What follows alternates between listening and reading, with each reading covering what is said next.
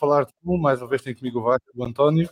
Eh, já começava a ter saudades de falar de Fórmula 1, isto, com o trabalho e com confinamentos e lockdowns e pandemias, ficamos absorvidos por outras coisas que nos inquietam, mas a Fórmula 1 é sempre um porto de refúgio, um porto de abrigo, onde podemos retornar cada semana com o podcast e onde podemos conversar um bocadinho sobre o que está a acontecer na atualidade da Fórmula 1. E eu queria começar o programa de hoje com uma novidade, uma notícia de última hora. Não há qualquer novidade sobre o futuro de Lewis Hamilton. Ah, a sério? ter contrato, continua desempregado e Toto Wolff sentiu-se na obrigação de vir a público explicar porque é que isso ainda não aconteceu. E segundo ele, o que está a dificultar tudo é que não se podem encontrar pessoalmente para afinar os detalhes que faltam afinar para o contrato. Eu não sei o que é que vocês têm a dizer sobre isto, mas eu fiquei realmente muito mais descansado depois destas declarações de Toto Wolff. Vasco, tu como és grande fã de Lewis Hamilton, conta-nos lá como é que reages a estas declarações bombásticas de Toto Wolff. Eu reajo com muita preocupação, porque o Toto Wolff realmente está-nos eh, a brindar, uh, à medida que o tempo vai passando, com novas formas patéticas de justificar o, o, o que não é justificável. Uh, o, eu pegando numa coisa que, que, que, acho que dissemos na semana passada ou na outra, já não me lembro, que isto, isto já durará tanto tempo que já começa a ser uh, difícil manter uh, o registro de todas as coisas que vamos dizendo sobre este assunto. O, o Lewis Hamilton, à medida que o tempo vai passando, vai ficando cada vez mais na corda bamba, não é? E quando digo na corda bamba, é no sentido que isto, isto já devia estar resolvido, caramba. Isto já devia estar resolvido eu acho que isto começa a existir um, um, embaraço para todas as partes e até inclusive eu volto a referir uma coisa que dissemos na semana passada, e isso tenho a certeza que é os mídias ingleses não falam disto. Nada. O The Race, o Autosport, ninguém fala sobre isto. Por isso, isto começa a ser um embaraço nacional uh, para a Inglaterra, para, para a Fórmula 1. E é nestas coisas que eu tenho um bocadinho de saudades do, do Bernie Eccleston, que, que, já tinha resolvido isto. Isto, isto com o Bernie Eccleston não estava em cima Nem havia assunto, nem havia assunto. Nem havia assunto, exatamente. Porque, e esta semana voltou-se a falar um bocadinho outra vez de que isto é uma situação parecida com o do Senna. Isto não é nada a ver, não tem nada a ver com, com, com o que foi o Senna em 1993. Por isso, o Mercedes é o melhor carro, o Lewis Hamilton tem sido o melhor piloto nos últimos anos. Isto é um não assunto a, a, a não existir a renovação. O assunto é uh, as, as, exigências que estão por trás disto, quer dizer. E o Toto Wolff, ouvi com este. O Toto, Wolff, o Toto Wolff, se tivesse ficado calado, tinha feito melhor figura, porque uh, estas desculpas é. é, é ele, ele, eu soube-se esta semana que ele terminou esta, esta, estes, por estes dias o confinamento porque teve com Covid. Parece que não foi grave, felizmente, mas pelo menos. Pois, e que já está recuperado, mas se calhar não está totalmente recuperado, porque este tipo de afirmações não, não faz sentido. A, a mim o que é sintomático é a necessidade de ele vir a terreiro dizer nada. Uh, e, é, é isso. E, portanto, a coisa não deve estar mesmo nada fácil e cada vez há mais indícios de que essa situação é, é uma, um caso bicudo de, para se solucionar. Eh, ele, ele, afirmou que está na expectativa que no dia 12 de março, quando começarem os testes de pré-temporada, que a situação já esteja resolvida. Mas dizer isto também a mim já me deixa a porta aberta é que não esteja também. António, tu que estás aí por terras tua majestade, a situação está fantástica. Está, está, e o silêncio de, de todos diz muito, prova isso mesmo. Um, eu acho que o Vasco tocou no, no, ponto, no ponto certo. Um, que é embaraçoso, mas acho que é embaraçoso também uh, para o Hamilton, mas também para a Mercedes, uh, uma, uma, equipa que é, que é vista como que está um passo à frente de todas as equipas e que tem tudo muito bem calculado e tudo, uh, tudo feito ao detalhe. Um, a verdade é que ainda não conseguiu encontrar também o, o piloto número um, ou que seria o piloto número um para, para, para esta temporada. E, portanto, isso também deixa-se um bocadinho um, fica, torna-se já ridículo esta, esta situação. Um, e, e, de facto o Toto Wolff tenta um, tenta disfarçar ou algo do género, mas não sei muito bem as declarações, porque não traz novidade nenhuma. E, e, e só, só reforça uh, só reforça a possibilidade de, de Hamilton não, não, não, começar a temporada com, com a Mercedes. Bem, mas isto na Mercedes nem tudo é mau. Uh, hoje a Mercedes, no seu Twitter, nós fizemos retweet disso também, apresentou um vídeo em que James Allison explica as alterações das regras para 2021 de forma fantástica e o impacto que essas, essa alteração das regras poderá ter nos novos carros. E basicamente ele explica em detalhe e pormenorizadamente as principais alterações das regras, mas o, o, o que há a reter do que ele diz é que essencialmente com a introdução destas novas alterações, os carros voltam à performance inicial de 2019, ou seja, regridem dois anos em termos de performance pura. E que o trabalho que as equipas têm estado a fazer, nomeadamente a Mercedes, nos últimos meses, desde que as regras foram anunciadas, é tentar equilibrar a perda de performance encontrando outras soluções nos carros.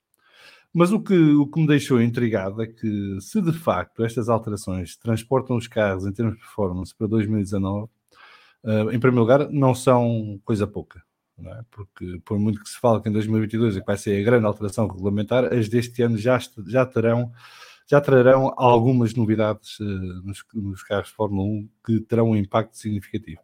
Mas também abre aqui uma janela de oportunidade para outras equipas se aproximarem da Mercedes, porque basta a Mercedes uh, não conseguir uh, ou, ou, conseguir recuperar menos performance que uma Red Bull ou que uma McLaren, que são as equipas que uh, têm melhores departamentos aerodinâmicos a par da Mercedes, para se poderem aproximar o suficiente para haver aqui alguma maior competitividade no campeonato de 2021. Eu não sei se vocês viram o vídeo ou se leram a peça sobre o assunto, mas. O, vídeo é fantástico, eu recomendo toda a gente a ver, mesmo para leigos como eu, que não percebem muita parte técnica da Fórmula 1. Acho que a forma como o James explica as coisas é bastante acessível e, e ficamos a entender um bocadinho melhor o impacto da coisa. Uh, mas queria-vos perguntar: acham que há de facto aqui uma oportunidade de podermos ver a Red Bull, a McLaren, a própria Ferrari, a Renault ou a Alpine a chegarem-se à Mercedes e aproveitarem esta redução de performance tão drástica? Eu diria que não. Eh, eu diria que não. Eu, eu, eu, acho, que, eu acho que a Mercedes é, é, é uma, é fantástica a fazer este tipo de, de coisas, portanto, uh, explica. Um, ehm, o, para já o vídeo é fantástico, explica muito bem as, as alterações do regulamento. Um, ehm, mas acredito que será, e portanto vai tirar performance ao, ao, ao, carro e que em teoria aproximará, mas acredito que vai ser também a, a equipa que vai encontrar melhor soluções uh, para, uh, para, para este ano. Uh, a competência deles nos últimos anos tem prova disso. obviamente que eu gostaria de que assim não fosse, que, que, as equipas estivessem mais próximas, mas, mas acredito que, que a Mercedes estará, continuará a dominar e que continuará na, na, na liderança. Vasco. Eu, eu, não, eu não. Eu acho que pode existir aqui uma janela de oportunidade, embora a Mercedes tenha tenha uma, um histórico já de, de, fazer carros bons, portanto não, não, é, não seria de estranhar que, que, que a Mercedes tivesse um carro bom. O único fator que, que, que eu acho que pode ter aqui alguma influência, se bem que a Mercedes, na minha opinião, parte em vantagem, é um, uma das alterações que acontece este ano é que as equipas não vão poder ter os mesmos recursos uh, de horas para desenvolvimento de túnel de vento e de CFD e por aí adiante. eu desconhecia isso, por acaso. Eh, eu, por acaso, não, mas não sabia que tinha este impacto tão grande. Não, e aquela escala de, que ele fala de que Exatamente, a escala, a equipa, ou seja... A Williams terá muito mais tempo, terá 20% mais tempo de túnel de vento que a Mercedes, e Exatamente. entre a Williams e a Mercedes, todas as equipas abaixo da Mercedes terão mais tempo de túnel de vento que a própria Mercedes. Túnel de vento e CFD de computador. Exatamente eu acho que isso uh, pode ter um impacto e, e, acredito que possa ter uma certa. Uma certa há, há, existe aqui uma oportunidade para que, para que, no fundo, as equipas de trás possam vir para a frente agora. Isto não é um carro novo, isto é uma evolução. E apesar de existirem alterações que podem ser feitas, sobretudo ao nível da aerodinâmica, uh, eu acho que continua a ser uh, de alguma forma limitativo. Uh, eu acho que a única que pode ter efetivamente alguma oportunidade é a Red Bull. E eventualmente, quer dizer, a Aston Martin com, com o Mercedes de 2020 vai com certeza fazer uma boa uma boa uma, uma boa campanha, não é? Com certeza vai fazer um bom carro.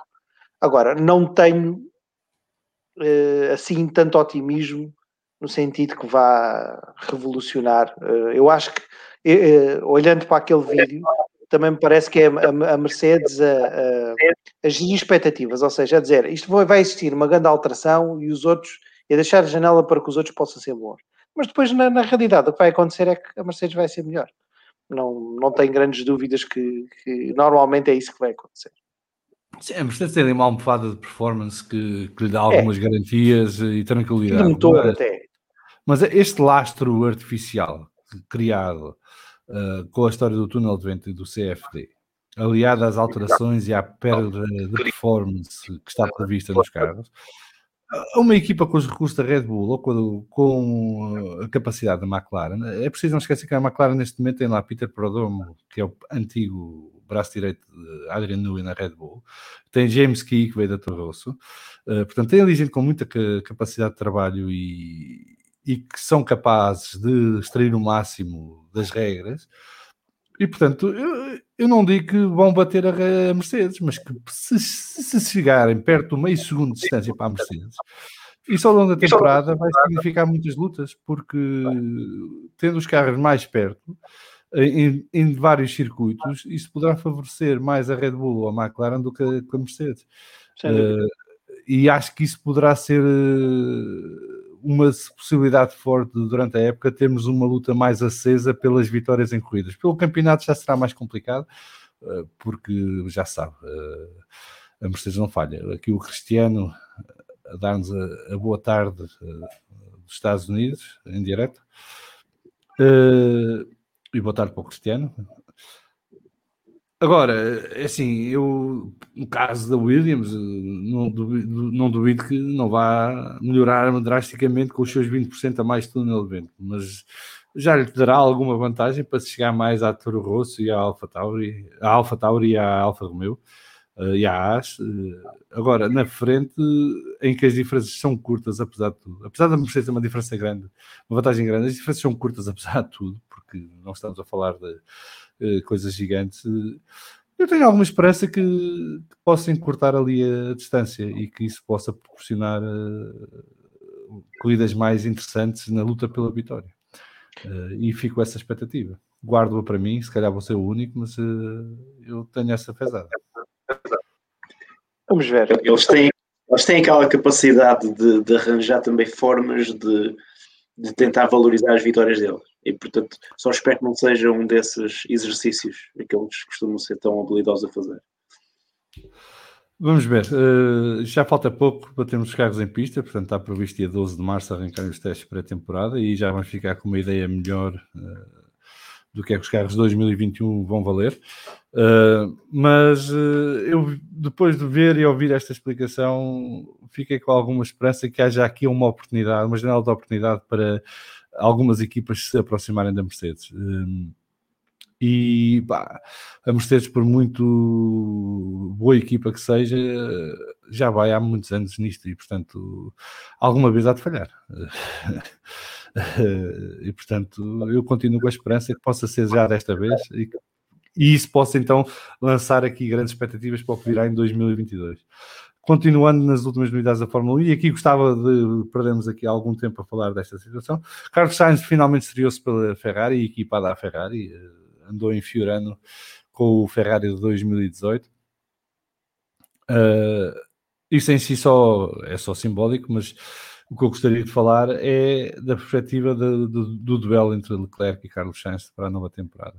Já falámos aqui algumas vezes a, a fugir no tema, Uh, mas esta para mim é uma das duplas de pilotos.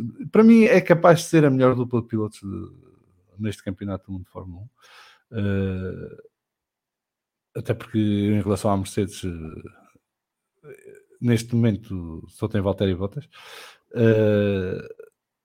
A, a, a, McLaren tem uma dupla de pilotos interessante, mas eu não acho que seja tão completa e, e experiente como é Leclerc e, e, Sainz já, em comparação com Norris e Ricardo. Uh, e na Renault tem Alonso, mas ele, Ocon não me convence. Uh, e, e a, a, dupla da Red Bull, Max Verstappen, Sérgio Pérez, eu não sou um grande fã de Sérgio Pérez, apesar de achar que ele merece a oportunidade, uh, e não, não acho que seja tão bom piloto como Carlos Sainz, por exemplo. Uh, sendo que eu acho que Leclerc e Verstappen estão perto um do outro. Portanto, queríamos perguntar aqui um bocadinho que é que você, qual é a vossa expectativa em relação a esta dupla de pilotos da Ferrari para esta temporada? Quando é que acham que Carlos Sainz estará a ponto no Ferrari? Falámos disso do Sérgio Pérez na Red Bull e que falávamos em. Curiosamente, Curiosamente, Sérgio Pérez veio dizer aquilo que nós tínhamos falado aqui, que iria demorar 4, 5 corridas a, a estar uh, sintonizado com, com, o novo carro. Uh, o que é que vocês acham que vai demorar Sainz a estar uh, adaptado à, nova realidade da Ferrari? Começa pelo Vasco. Eu, eu, concordo contigo, acho que é das duplas mais interessantes e, e que mais expectativa me gera. Acho que é, acho que é uma, é uma dupla muito completa uh, e pode ser, pode dar ali. Eu sou daqueles que acha que o Sainz não vai dar, não vai ser, não é um segundo piloto, apesar de ter sido contratado com esse propósito. Acho que ele em qualificação não vai ser tão rápido como o Leclerc é, porque o Leclerc é, é, é um piloto realmente extraordinariamente rápido. Mas pode ser Agora, mais consistente. Agora, em corrida, não tenho dúvidas nenhumas que o Sainz vai uh, morder os calcanhares ao, ao, Leclerc de uma maneira uh, que vai, é capaz de ser insustentável. Eu acho que o grande, o, o grande desafio que o Sainz tem pela frente é convencer a equipa uh, e, que, e que a equipa o abrace como, como um piloto realmente e, e que o valorize. Porque à primeira vista, quando olhamos para o Sainz e para o Leclerc, o Sainz tem um contrato de dois anos, o Leclerc tem um contrato, já não lembro de quantos anos, mas acho que é até 2025. Sim. E por isso uh, o Leclerc, apesar de no papel se calhar não ser o primeiro piloto, em termos de contrato e de aposta, é o primeiro piloto. Esse é o grande desafio do Sainz, que vem de fora, vem com uma equipa nova. Agora, isso de alguma forma uh, foi o que o Sainz fez na, na, na, McLaren, se calhar com menos pressão, porque não tem a pressão da, da, da, imprensa italiana, com menos pressão porque o Leclerc, o Norris não, não, também estava a, começar a Fórmula 1 e o Leclerc é um piloto já ganhador de grandes prémios e, e com uma velocidade indiscutível. Agora, eu, eu, não tenho dúvidas nenhumas que se calhar nos primeiros grandes prémios o Sainz vai estar ali a palpar terreno. O Sainz tradicionalmente não tem eh, nos últimos anos inícios de época muito fortes, mas, mas, mas pega, eh, quando pega destaca, pega destaca. Eh, por isso vai ser, o, o, eu acho que o desafio vai ser o Sainz convencer a equipa e ganhar o seu espaço dentro da equipa. A partir do momento que fizer isso, ai, não tenho dúvidas que aí o, uh, vira, vira, o cenário inverte-se e quem tem que realmente mostrar que, que, é um piloto extraordinário e que, e que vai conseguir bater o Sainz é o Leclerc. E eu tenho muitas dúvidas que, porque acho que o Leclerc, apesar de ser extraordinariamente rápido, ainda lhe falta um nível de experiência, por exemplo, que hoje em dia tem o Verstappen. Ou seja, o Verstappen está num nível de maturidade. O dobro das épocas do, Leclerc. Sem dúvida. Portanto, eu acho que o Sainz, este, esse é o grande, é um dos grandes pontos a favor dele. Uh, agora, vamos ver é se, uh, se, a Ferrari tem sempre todo o interesse que o piloto se adapte bem à equipa. Agora, a, a, Ferrari tradicionalmente é uma equipa difícil para um piloto que chega de novo, é difícil também, muitas vezes, em criar as condições ideais. E esses podem ser, podem ser fatores que não são externos ao piloto, mas que podem contribuir para, para uma mais rápida ou mais lenta adaptação à equipa. O Sainz, de alguma forma, já está a fazer uma integração positiva, já está a andar com o carro. Por isso, isso pelo que percebi, isso não é de agora, mas parece que vai viver ali na zona de, de, de Maranello, que deve ser uma chatice, viver em Itália. Por isso, eu, é um eu tenho. É, desculpa? É, é um sofrimento viver É um sofrimento, é, exatamente. Naquela parte de Itália é. É, então é, é muito desagradável. Por isso eu tenho, tenho muita expectativa e esperança que o Sainz nos vá surpreender a todos. É António, este o meu. Já é, sabes o, a expectativa concordo, do Vasco? Concordo com o que disseste, acho que, acho que é, sou, é, sou a melhor dupla de, de pilotos do, de, para 2021. Uh, ah, acho que são, são muitíssimo bons os dois uh, e é sem dúvida também a, a minha dupla favorita da Ferrari. Portanto, eu normalmente gosto apenas de um piloto uh, ou outro. Uh, acho que é pela primeira vez que gosto bastante dos dois. o Leclerc, que obviamente é, é, é, talento puro e muito, muito rápido, naturalmente, ainda com uns, uns pauzinhos de inexperiência e erro aqui e lá, mas o, o, o Sainz tem mostrado na, na, sua carreira na Fórmula 1 que é consistente, muito consistente, uh, rápido também, talvez não, não tão rápido, uh, especialmente, especialmente em qualificação, mas que no final da temporada eu acredito que vão andar muito perto um do, um do outro e em termos de classificação uh, também acabarão perto um do outro. E acho que só, a Ferrari só ganha com ter dois pilotos tão bons. Acho que um, acho que ele teria a ganhar com isso. E acho que o Carlos Sainz está, está preparado para, para o desafio, bem como o Leclerc.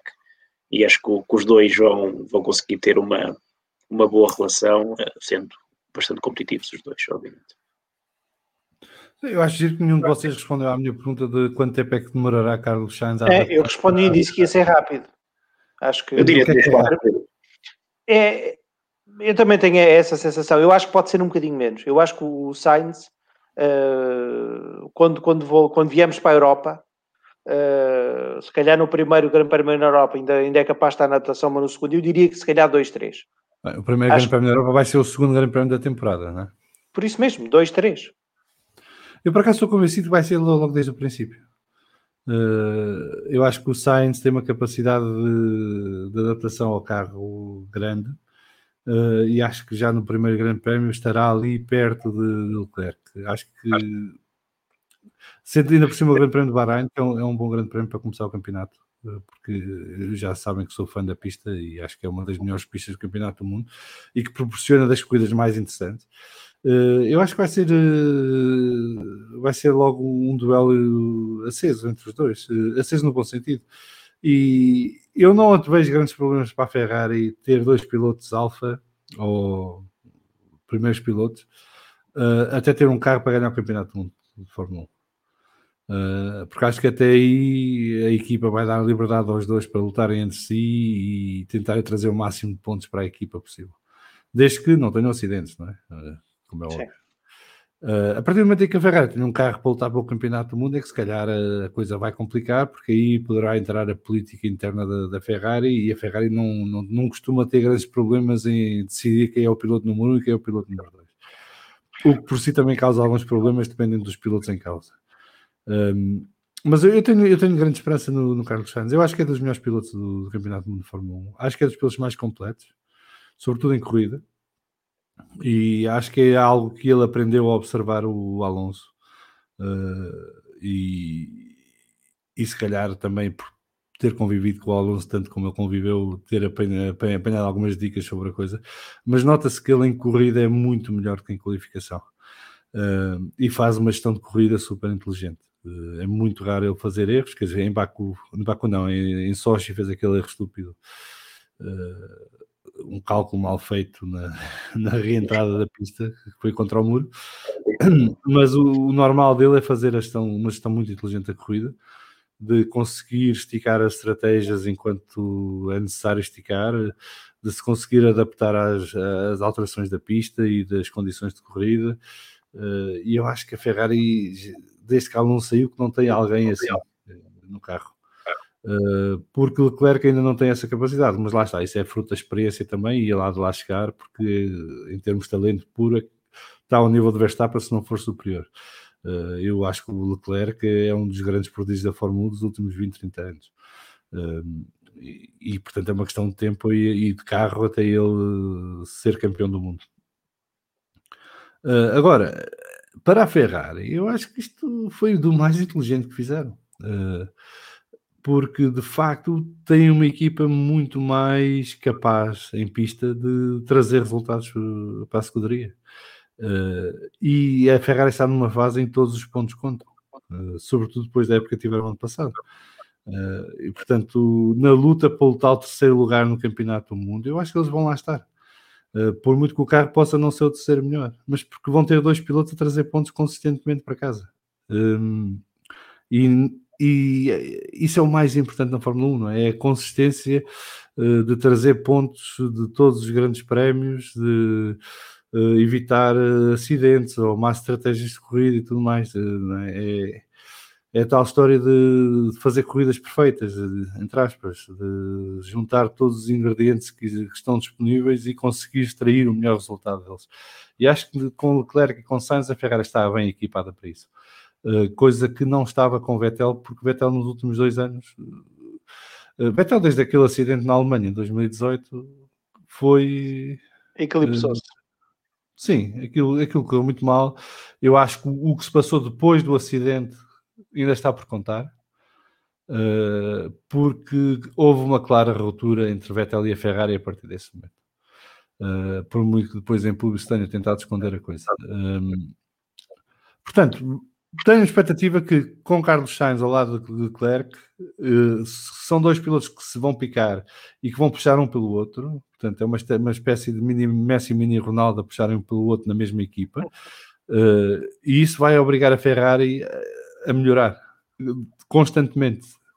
Uh, e isso depois também se traduz uh, na melhoria do moral da equipa, dos técnicos, dos engenheiros, dos mecânicos, tudo mais, que depois também se traduz na melhor produtividade na fábrica para trazer mais e melhores updates durante o ano, dentro do possível, e continuar a melhorar o carro a cada grande prémio porque sabem que depois vão ter os carros entregues a dois pilotos que vão aproveitar esse trabalho, essas horas extra, esse sacrifício de, de todo, todos os membros da equipa uh, para trazer os melhores resultados possíveis para o Maranello. Portanto, eu tenho grande expectativa nisto. Uh, vou, vou estar com muita atenção à Ferrari este, esta temporada. Uh, já, já sabem que a minha primeira, o meu primeiro foco vai ser o carro número 14, mas logo a seguir vai ser esta equipa da Ferrari e depois a, a equipa da McLaren. Uh, a Red Bull, estou curioso para ver como é que Sérgio Pérez vai sair.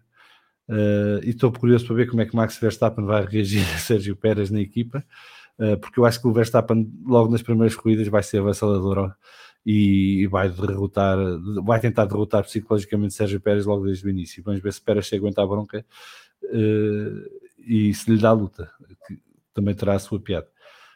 Mas vamos continuando na conversa de hoje. Isto, a Fórmula 1 não, não, não há grandes novidades de uma semana para a outra, mas houve aqui uma novidade que se prende com a Netflix, uh, que não tem nada a ver com o Drive to Survive, e já está prometido que depois faremos aqui uh, a análise e o debrief da Drive to Survive quando sair a série, que esperemos sair lá para finais de fevereiro, início de março. Uh, mas a Netflix parece que vai produzir um filme sobre Fórmula 1, ou que envolve a Fórmula 1 de alguma maneira, que se vai chamar da Fórmula, e que vai ter como protagonistas principais Robert De Niro e John Boyega, e é a história de um piloto de Fórmula 1 que se torna num piloto de fuga, no, no condutor de fuga de um esquema qualquer da máfia, uh, e que é a única maneira que esse piloto tem de ajudar a família, qualquer coisa assim. Eu, quando vi isto, fiquei um bocadinho preocupado. Primeiro pensei o que é que fez Lewis Hamilton, uh, porque acho que isto de alguma maneira vai ligar a Lewis Hamilton de para onde der. Uh, mas depois comecei a pensar que isto vai pode ser um grande flop, porque acho que ninguém imagina uh, a ligação de um piloto de Fórmula 1, prodígio da Fórmula 1, como eles apresentam, à máfia. perdemos o António, ele já, já deverá voltar. Uh, mas depois, quando, quando mais passava no assunto, pensei, isto se calhar tem a ver com o Mazepin, nem é com o Lewis Hamilton. Uh, porque aí é que há uma, uma ligação mais óbvia. Uh, Vasco, como é que tu vês este, este, este enredo para um filme que envolva a Fórmula 1? Então, não te estamos a ouvir, Vasco. E agora? Já me ouve? Agora já estamos, agora estamos. vejo também como, como tu com alguma preocupação a única coisa que. Lembro-me aqui há uns anos, uh, depois do Senna ter morrido, houve uma altura que se quis fazer um, um filme que envolvesse o Senna, uh, a história do Senna, até se falou que era o António Bandeiras, depois não se fez nada. Depois o Sylvester Stallone esteve envolvido num projeto que também iria meter a Fórmula 1. Mas não, parece depois passou para, para, a Fórmula Indy. Exatamente, depois passou para, para a Fórmula Indy que é, e é um filme tenebroso. Uh, não sei se viram o filme, mas o filme é, é tenebroso. Ah, eu, eu, gosto porque é um filme de corridas e filmes de corridas eu, eu também gosto de filme de corridas, mas, mas uh, nesse aspecto, o, aquele filme que o, o, Tom Cruise fez, o Days of Thunder, acho eu. Sim, acho é eu, bom, é esse, isso é que é um filme de corridas à sério, não é? António, desculpa lá, o teu som está a fazer eco, se calhar tens de baixar um bocadinho o volume uh, do teu computador e de alguma forma uh, a minha referência de filmes de corridas assim mais recentes, e quer dizer, o Days of Thunder é capaz de ser, ter 30 anos, portanto isto, isto mostra... É, dos anos 90. Exatamente, que se calhar já não vamos para novos. Mas o... fiquei um bocadinho preocupado, porque para já porque não vejo o John Boyega assim como um ator tão, tão, tão interessante, depois o tema de, de máfia e Fórmula 1 é de, eu gosto de filmes de mafiosos e gosto de Fórmula 1, mas acho que as duas coisas juntas, realmente o ângulo do, desse piloto desse piloto russo é que se calhar faz algum sentido. A única coisa que me entusiasmou é que tem o Robert De Niro, portanto, eu, é dos meus atores preferidos, por isso pode me entusiasmar um bocadinho.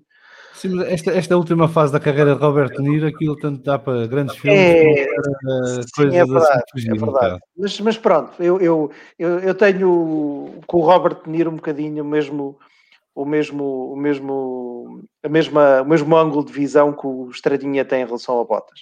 Portanto, acaba por ser um bocadinho a mesma coisa. Tudo, tudo Agora, se perdoa, vamos, né? Vamos, exatamente, tudo se perdoa. Nunca nos vamos esquecer do, do, do Goodfellas e de, de outros filmes uh, que o Robert De Niro fez. Agora, eu acho que o tema Fórmula 1 está a ser explorado pela Netflix e a, a, a FOM, via Liberty, está a querer dar visibilidade à Fórmula 1 e captar novas audiências. Isto é mesmo, isto não é para nós, isto é para, para, para a malta que não vê Fórmula 1. Portanto, quem sabe, pode ser que dê umas filmagens engraçadas, devemos um Fórmula 1 a andar assim num sítio esquisito. Quem sabe? Por que não? Ah, eu, eu acho é que não vamos ver Fórmula 1 para além dos primeiros dois ou três minutos do filme. Uh, depois o resto do filme é a história da máfia do carro de fuga e, e, o piloto de Fórmula 1 a conduzir o carro de fuga e tal. Uh, pois, se calhar. Que já, já me desmotiva logo à, à partida. Mas vamos ver. António, o que é que tu achas deste, da Fórmula, desta ideia deste filme que envolve Fórmula 1, mas que não é bem sobre Fórmula 1? Esta, como o Vasco, é, é uma mistura um pouco estranha, para dizer. Uh, a Fórmula 1, máfia. Uh, vamos ver. É, eu também, também, também estou com, como tu, Salviano. Eu vejo mais assim, ser um piloto de Fórmula 1 e depois, enfim, ele a ser utilizado para conduzir outro tipo de carros. Não sei se vamos ter muito a Fórmula 1, mas, mas, mas já agora, até, até, até, um, até o momento, a Netflix tem feito um excelente trabalho com excelente trabalho tendo em conta os seus objetivos de, de, de cativar novo, novos mercados e novos adeptos para, para a Fórmula 1. Uh, ah, portanto, talvez seja uh, mais uma, é com certeza mais uma, uma, uma forma de fazer. Vamos ver se, se terá sucesso ou não. Uh, confesso que para já o que foi o, o que eu li sobre isso não me deixa muito, muito confiante no, na qualidade do, do produto, mas vamos ver. Muito bem. Eu, eu, hoje já não tinha aqui grande, mais nenhum tema para vos trazer. Uh, uh, só dizer que a McLaren hoje ligou o seu carro, novo carro pela primeira é. vez e pôs um vídeo no, no, seu Twitter em que se ouve um motor Mercedes a, a roncar pela primeira vez no chassis da McLaren, no, no regresso da Mercedes, ao fim de sete anos. Uh, Estou aqui a olhar para as notícias, também não houve assim nada que, se passou. Portanto, ficávamos por aqui, mas deixar já aqui a novidade que estamos prestes a gravar mais uma equipa, um carro, um piloto, uh, que sairá em breve e desta vez, acho que podemos adiantar, o tema vai ser Nelson Piquet, o tricampeão do mundo brasileiro, uh, grande estrela da Fórmula 1 nos anos 80 uh, eh, e que foi o meu primeiro piloto favorito enquanto jovem fã de Fórmula 1, muito jovem fã de Fórmula 1 e continuar a recomendar a todas e a todos que hoje são os episódios que já gravámos de uma equipa, um carro, um piloto, sobre o Ayrton Senna, sobre a Ferrari F2004, sobre o Domingos Piedade e sobre o Tyrrell 006. Desejar-vos a todos uma grande semana. Uh, Vasco, António, mais uma vez obrigado. Obrigado, igualmente. Obrigado. Uh, já, são, já são comentadores residentes. Uh, e portanto conto convosco para daqui a uma semana falarmos mais uma vez sobre o não haver novidades de Lewis Hamilton e, e, todos os temas da atualidade da Fórmula 1 que possam surgir entretanto. Uh, obrigado a todos os que nos ouvem e que nos veem e até para a semana. Até para a semana.